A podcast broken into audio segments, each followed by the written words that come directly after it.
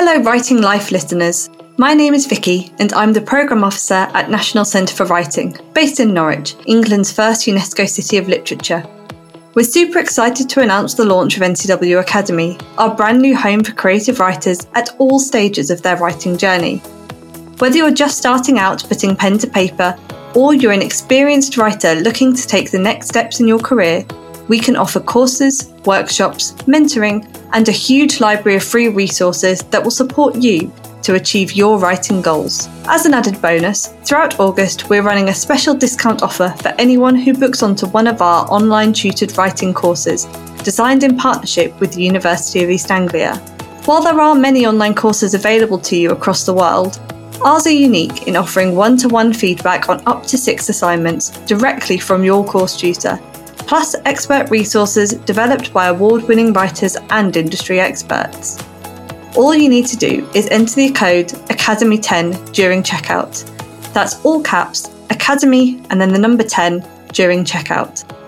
Visit nationalcentreforwriting.org.uk forward slash academy to find out more and to explore all of the courses and resources on offer. Your writing life starts here with NCW Academy.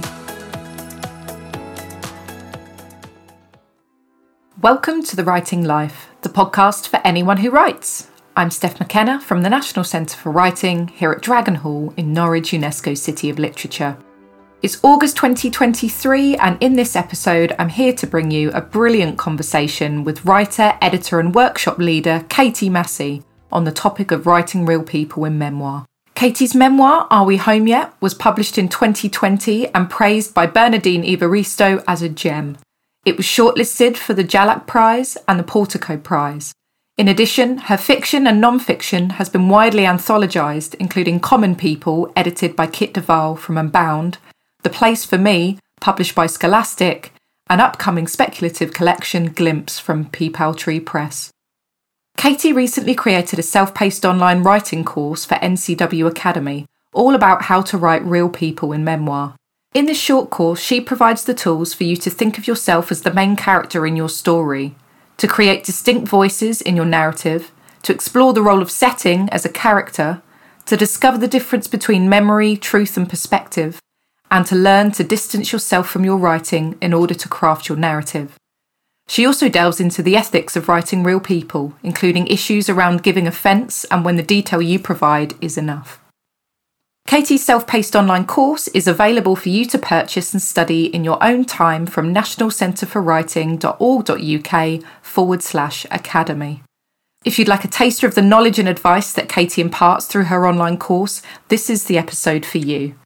Katy had a wide ranging conversation on writing real characters, as well as writing memoir more generally, with my colleague Vicki Maitland a few weeks ago. So strap in and enjoy an insightful conversation between Katy and Vicki. Hi, Katy. Thank you for joining us today. Um, so, today we're going to be talking about writing real people with a focus on writing memoir. Um, because, Katy, you have developed a brilliant self study course on this topic for us. Um, and what I think is uh, interesting as well is how the concepts you illustrate in the course can also be applied to other forms of creative nonfiction. I'm thinking specifically of biography, um, as well as even historical fiction writing or autofiction. Based basically anywhere where a writer is writing about real people and real lives. Um, so I've gone back through your brilliant course um, and I've pulled out just a couple of key lessons to dis- um, to discuss here that we I hope we could delve into in a bit more bit more detail today. Okay.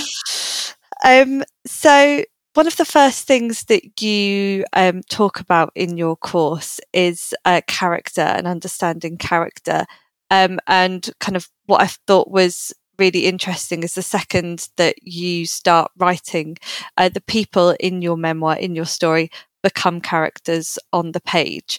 Um, and so I was just wondering how difficult or conversely how easy it was for you to stop thinking of the real people in your memoir as real people and instead think of them as characters. Okay, so I would say that art is about distancing the artist from the subject matter partly. Um, it's it's the difference between testimony or even therapy and producing a piece of work that's going to be interesting, entertaining, and hopefully enlightening for a reader. So it's about bringing those um, questions to bear on the work after it's written in draft. That's it, in draft. So redrafting, redrafting, and trying to get a bit of distance from it, but also asking other people to read. Beta readers are really, really helpful because they will say, Oh, but you haven't said what this person looks like or when in time is this happening? They will notice the things that are so obvious to you, you forget to put them down. Is that something that, especially I'm thinking of the redrafting process in order to create distance, is that mm. something that came quite naturally to you, or is it something that you really had to work on? Um, thinking back to early drafts of your your memoir. Um, my memoir was my PhD thesis. So as I um, went through the process of studying, I did a critical piece of work as well um, alongside it. And my critical piece of work was looking at why so few mixed race mixed race lives um, had been recorded. Now, I finished that about twelve years ago, and the situation has changed so much since then. Now there are many non-white memoirs um, not that many, not as many as you might think from looking at Twitter and the like, but there are there are more um, versions of our life story. So at the time when I was writing, I was very aware that things had to be written down. I wanted to get things down that hadn't been written down before. So yes, I suppose I had a, I brought a purpose to it that that was beyond just telling my story.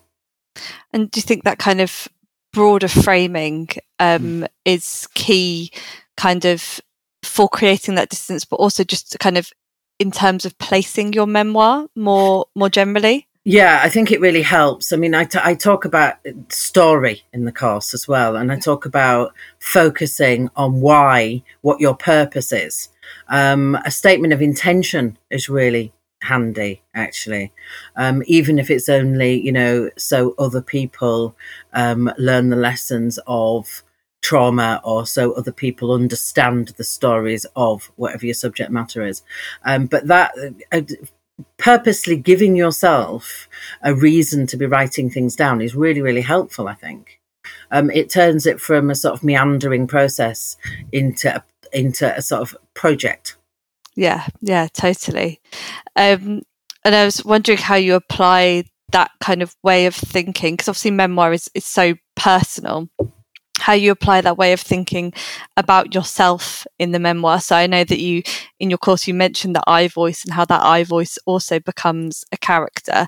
Um, how I can imagine that kind of creating that distance from the you in the memoir to the you who's writing the memoir could be quite challenging. It is, but all literature, I, I think of it as a guiding intelligence. Yeah. So even a, a, a, novel that has an omniscient narrator that isn't a character um, does have a guiding intelligence. They, uh, there is a voice there. There is a um, somebody, a presence, if you like, in the text um, whether that's overt or covert. So it's about being aware of the persona that you want to project. And that might change if it's a long form. So over 60 to 80,000 words, that voice might well change depending on the events that are being depicted. So it is, um, yeah, it's, I, it's a way of thinking about it that hopefully isn't too directional, that doesn't close down possibilities but opens them up. Yeah, um, and um, thinking about kind of that intent and that that purpose, um, I'm just interested for how you can navigate um, kind of the creation of characters whilst also maintaining the authenticity of those characters, maintaining the authenticity of those voices, and maintaining the authenticity of that I voice, that narrator voice. So, so by authenticity, you're talking about being convincing convincing and also um, about being kind of genuine or maybe even honest to the okay. to the story. Yeah. Okay. So that they're they're sort of that's it's mixing up to me uh, uh, internal and external processes. I would hope that everybody who writes a memoir has an ethical attachment to presenting the truth. Yeah. Um, i would hope that was the case but i can't possibly know that because I can't see into the writers I teach and the, the writers that will do this course. I can't see into their hearts. So I, and I hope that that, that attachment to presenting the truth means that a reader will buy into their um, truthfulness, if you like, their candor. Yeah. Um, but I would say that this was a this is a kind of a difference between autofiction and memoir. Yeah. A, part of what you're saying, I think, is how do you avoid overcrafting? Yeah. Or presenting stereotypes or sort of Dickensian caricatures. Yeah. Um, uh, that is about knowing when to sort of take a step back and to say, would somebody who knew this person recognize them? Give it to somebody to read. That's always a good thing. I keep saying that feedback, feedback, feedback. Um, but also think about autofiction. Would autofiction be more appropriate to your purpose if what you're doing is, for instance, writing memoir as satire? as people do, you know, yeah. because this expression isn't the truth is stranger than fiction. Yeah. And I did do a fictionalized version of my story where I ended up leaving a lot of things out because fiction demanded a much more neat narrative arc and less uh, disturbing events on the page. Um, and because my memoir, it's called Are We Home Yet? I should say that for anybody who's interested. Um, but it, it has got uh, lots of quite um, magnetic issues, issues which people find quite disturbing. Uh, the sex industry, um, childhood adventures at boarding school, mental health, suicide. There's a lot going on, and in a fiction, in a fictionalized form. Some of those things simply had to go because they uh, fiction required more breathing time around yeah. them. Um, so, having written both, I would say choose your form according to the artistic product that you would want to produce. And I would say that lots of people begin to write, fic- uh, sorry, begin to write memoir and end up writing autobiographical fiction. Uh, the classic first novel yeah. is often a version of what we're talking about. Um, and and when I started to get interest um, from agents and publishers in my story, um, it was suggested to me, "Would you like to fictionalize it?" Yeah. Um, my purpose but I think because the the readers thought of it as very exposing, actually. Yeah. And it is very exposing. It's a very exposing form. Um, I, I, just made a conscious decision that I was simply going to reject shame and just yeah. crack on. um, uh, and not a, not a, a, decision I've ever had cause to regret, actually. But that it can be too much for some people, and also people worry about hurting the feelings of those people around them the problem with the hurting of the feelings that it all it can lead to quite bland uh, prose. Yeah, as as the writer seeks to hedge round sensitivities of those people close to them, but also sensitivities they project onto the reader. Yeah. So yeah. if if if you don't think this is for you, then consider autofiction or consider fiction. Um, but it shouldn't be a painful process, you know. It should yeah. be something that isn't um, too disturbing for the writer. Yeah, yeah, and I'm interested, kind of, to delve a little bit deeper into kind of the the slightly murky waters of ethics and honesty uh, versus protecting people and protecting the feelings of others.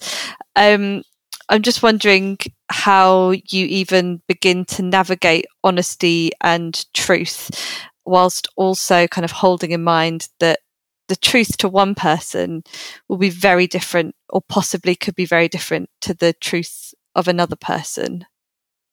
Um, well i think framing it as as one's own truth is very useful. Um, it's it's it's very useful to give your other characters, as I call them, but these, let's face it, are often family, friends, colleagues. Um, it's it's a good idea to within the text to give them some space to interpret what's going on. Yeah. So that the reader gets a different point of view within the text. And that serves as a reminder that this is one version of the truth. Um, it's it's a, it's an interesting balancing act because for some writers, it may be. I'm trying to pick my words because I don't want to give real life examples because then I feel I feel that I would be, um, you know, intruding on somebody's privacy if they ever listen to this and recognise themselves.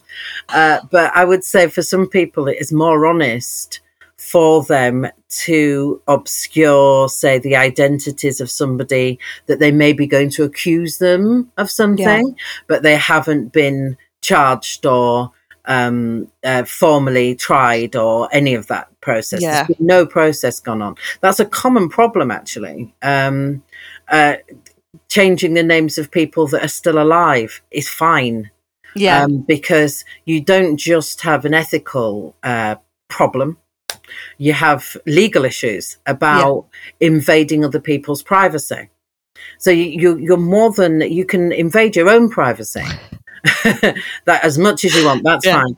Um, but if somebody can recognize themselves from your book and feel that you are lying or doing it, actually not even lying so much as doing it for your own gain. Yeah. Um, and that there is no public good in this. There is no um, defense really, other than to entertain other people with fruity stories about them. That's that's not okay actually yeah. in the law. And most people are not going to sue but there are a couple of really high profile cases um, uh, that I can think of around James Frey and A Million Little Pieces, his his early book. Um, there's uh, oh, I'm trying to think. The, her memoir was ugly. I'm trying to think of the author's name, but that led to uh, a high court case as well. Um, so the, there are there are examples out there of people who will um, go to the law and say that I'm, I'm, not going to let this stand. So you, you, you, you've more than just your personal ethics at play. You're, you're also bound by what you can and can't say legally about other people. It's quite an interesting uh, tightrope to walk mm. between um, obviously crafting these characters who are real people who mm. are recognizable as mm. real people whilst also um, not straying into kind of defamation and yeah. legal yeah, exactly. legal grounds. Yeah. yeah. And um, no, and no publisher is going to want to take that on. No, of um, course. Generally speaking, a lot of memoir are extremely personal for that reason. They're yeah. quite intense. And the other, the other sort of version of memoir which be- has become very popular is the personal story of overcoming hardship. Yeah. And that's something that can be told from a very, very close first person point of view um, and and that it's one. I mean, confessional is is something that's been around. You know, Saint Bede. Uh, this is something that that people, uh, a readership, find compelling. Yeah, yeah, and um, I'm kind of interested as well in that. So in the course, you talk about writing people who you can't ask questions to, mm. and talk about writing um, people who um, you might be distanced from, whether that's uh, estrangement or whether that's through um, uh, someone passing away in bereavement. Um, and I'm sure a lot of people, especially when they're possibly, especially when they're writing confessional memoir or when they're writing about something traumatic, might be in that boat. Um, I'm just interested in how you can start to tackle those people and get, make them feel full and vibrant characters and obviously reflect the huge impact that they've had on the life of the the, the memoirist, the person telling the story, without um, kind of straying too far down that road into kind of caricature or into stereotype or or almost getting too caught up in um, the memory of that person. Okay, so this is an art form, uh, but it's not therapy. Yeah. So it's about um, the framing devices you use often. So you've got different voices at your disposal. Quite often, a childhood um, perspective is useful here because children tend to remember the most striking physical feature and uh, uh, and quite instinctively will notice um, sensory input. So they'll notice, um, I don't know, a big chin. um, a, a high pitched voice. They'll they'll notice the most striking elements. And one one thing you can do convincingly in a childhood voice is do that and not judge as well. So that using a childhood reflection and comparing that with a adult recollection. That can be quite useful because there are what the reader will do is recognize what's not being said. In the gaps between those two things the reader you can you can it, you can suggest to a reader what's important here. Um, uh, also dream states uh, drunken states yeah. States where the narrator's perception is necessarily limited and distorted. That's really useful as well. Um, and that you know you mentioned caricature but those those sort of altered states can give you license for that kind of for humor caricature for for different voices. So what i would say is important there is framing. How are you framing this person um, if you're framing as a as an ogre from your childhood by all means lean into that but do sort of have a line or two at least where you're making it clear to the reader that the adult you sees this quite differently. Yeah. Whereas the childhood you might still and and let's face it our childhood personas live within all of us still. Yeah. Um so yeah that that using a um a sort of bifocal lens can be really really helpful. Yeah that's really interesting. Would you ever suggest um giving a text to someone who might have been an adult at the time that you were a child to look through? Or is that kind of a bit of kind of getting too many cooks uh, in a memory? It's it's it's very very difficult because you might you might it, it's what kind of input you want really yeah um, you might well end up with a whole other version of your life Yeah. and one that you don't really want to listen to this is this is because the the authenticity that you you mentioned earlier tends to come from a degree of myopia and a Yeah. degree of you know the I, I, there's a very funny scene on something I was watching last night where a female character, an adult female, she's about thirty, was get got picked up from the airport by her mother after some traumatic event, and she, her mother is so matter of fact, lets her get in the car, and this girl proceeds to have a sort of. Uh, a, a, a somewhere between a sort of hysterical breakdown and a, a panic attack, yeah um, and her mother is completely silent. So you're thinking, what's going on here? And then suddenly a mother opens the car window and does an order, to, and it becomes obvious that she's just waiting to do a drive-in order at some sort of burger place. Um, and that reminded me very much of the process of doing memoir. By all means, give it to your mum. yeah but you might find that she's not taking your story quite as seriously as you are. So, you know, it, it is what sort of input you want. As I say, I was doing a PhD, so I had quite detached readers. I had my supervisors. Um, and that was extremely useful. I also had a couple of years of therapy while I was writing it, which Yeah. was also incredibly useful because it meant that I didn't I w- well, I wouldn't say it meant that I didn't get stuck, but it helped me not to become stuck in a moment. It Yeah. helped me to move on because um, I was paying, yeah yeah and and obviously when you're writing potentially um you're, you're kind of reliving potentially traumatic experiences or um you're kind of delving into the mind of possibly the person who's caused you to have those traumatic experiences and caused those traumatic memories um i imagine well if you if you're a person who didn't have access to therapy or didn't have access to the, the PhD, Mm. um, just wondering if, if you've got any other words of, ad- of advice or any kind of writer tips and tricks for being able to give yourself that distance and give yourself that detachment. Um, it's really difficult. I would join a writing group. Um, nobody has to know that you're you're writing memoir either. The other thing you can do is change names and change genders of people. Yeah. Now that can really help. You can change them back later, um, or you can leave it. It's fine to obscure the identities of other people in your story, Yeah. um, because what uh, the, uh, um, the memoir is about you. You are the subject.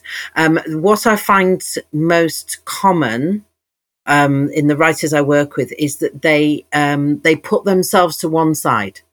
they're not focused enough on themselves in the story. Yeah. Um, and that that is, is almost the opposite question. It's how do you center your own story? And that's because a lot of us are brought up not to center our own stories. It's impolite to talk about yourself. Um, it's it's not the done thing to show off, for instance, or complain too much.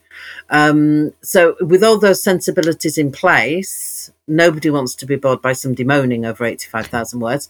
Um, but with all those sensibilities still in place, how do you, you center yourself? Yeah. Um, I would say is, is a more sort of pressing issue than how do you write the ogres that plague you?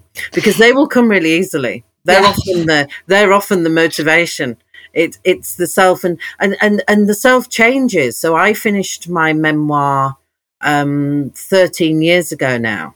And a lot has happened since then.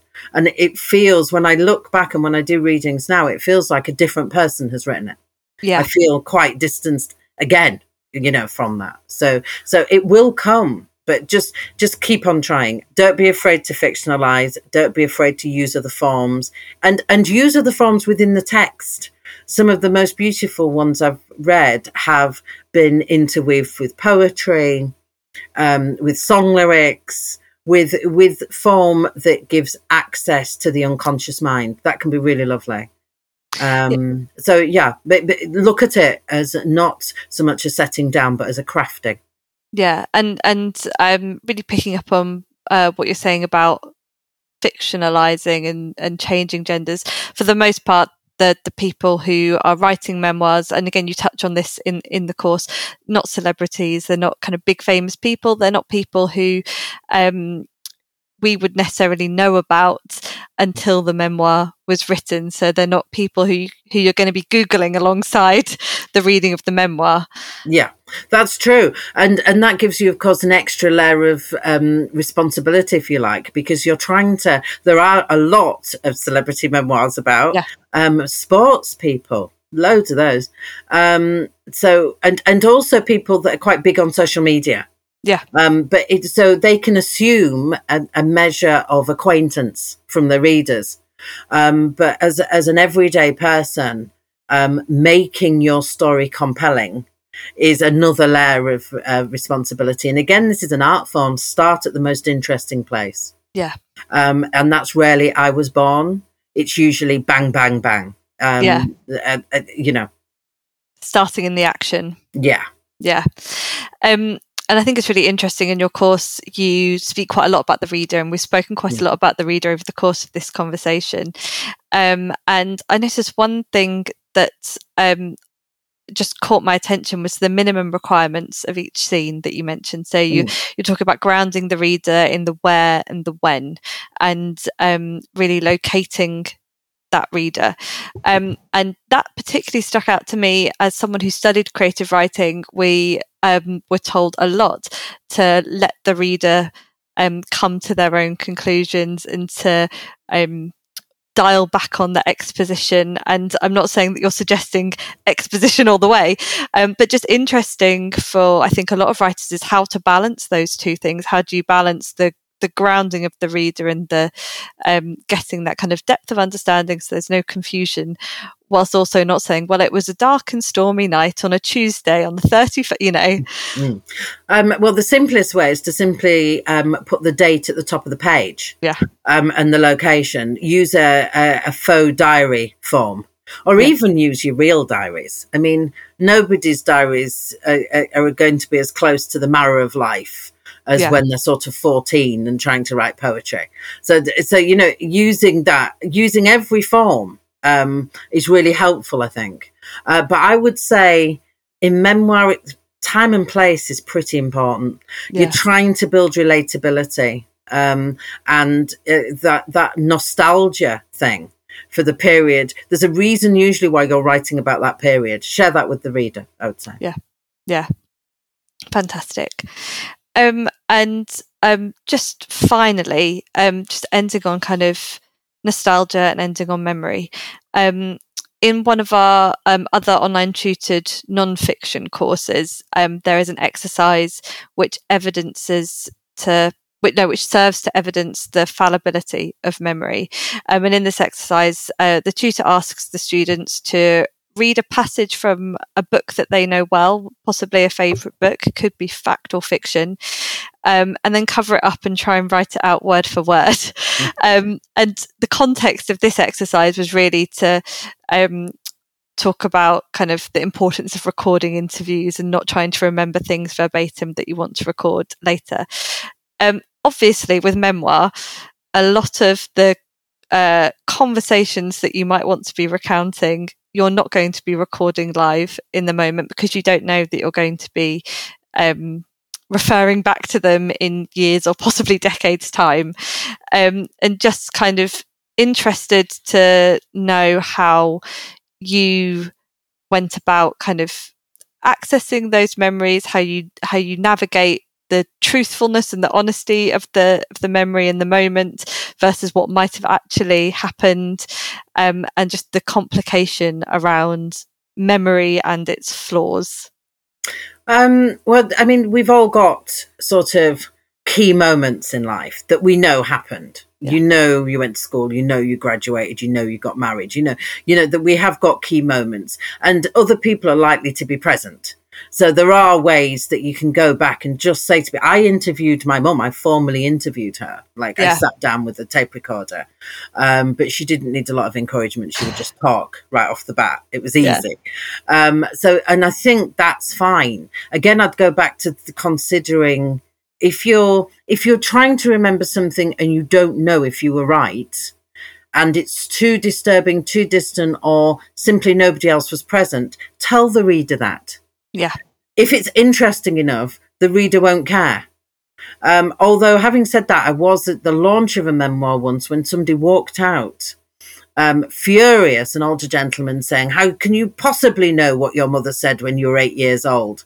Um, and I don't think he'd quite got the difference between newspaper reportage, say, and yeah. memoir. Again, it's an art form, but yeah. it, it's about being honest. It's about saying, This was too early too traumatic or too late in the day for me to be able to be distinct. Yeah. But what I guess was there, there were probably that. And this would have been there. And you can you can hedge the language a bit yeah. so that your your reader knows that and and again, you know, your certainty about things like a wedding or a christening or that certainty, those because you've relived those memories through photographs and through discussing them with other people, that certainty and that detail will come through. Yeah. So a measure of trust as well, I think. Yeah. And also giving it to a beta reader. I'll say it again. Yeah. Yeah. Trust. I think it's really important to ask other people to read it though, because yeah. it is, it's a very exposing thing to do. And the more people read your work, the more inured you'll get to the sense of shame you, you've got about having to gone on about yourself for tens of thousands of words. Uh, yes, yes. I, I, can't think of anything more terrifying than have someone reading my, my diary effectively. Exactly, exactly. Um, um, yes, thank you, Katy. That was really, really brilliant and really fascinating. Um, before we go, I just wondered if you had any other kind of final tips, tricks, any last gems of advice that you wanted to share, um, or anything else that you wanted to mention? Um, well, we've spoke we've spoken a lot about ethics and truth, and um, a commitment to the facts, and what do we do about fallible memory. And I, I want to say, really, don't get too hooked up on form. The important thing is to write. I'm a novelist now because I'm, yeah. I'm, I'm, uh, editing my first novel. Um, and I found that the process has been strikingly similar yeah. to writing a memoir. The important thing is to write. You can decide what it is later. Um, yeah, that, that's what I would say. Fantastic. Thank Just you so right.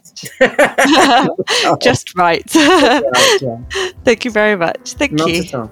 A big thank you to Katy and Vicki for their time. You can sign up to Katy's self paced online course at nationalcentreforwriting.org.uk forward slash academy. There's also dozens, if not hundreds, more resources for you to explore on the NCW Academy website, from online tutored courses to free packages of practical advice, reading lists, and writing exercises. If you have questions or you want to get in touch with us, you can find us at Writers Centre on Twitter and Instagram, and we're on Facebook. And don't forget to sign up to our newsletter at nationalcentreforwriting.org.uk. As a UK registered charity, we rely on the generosity of our supporters to make our work possible. You can make a donation today over on the website by going to the Support Us page. Please do subscribe to the podcast and leave us a rating and a review because it helps other people to find us. Thanks again, keep writing, and I'll catch you on the next episode.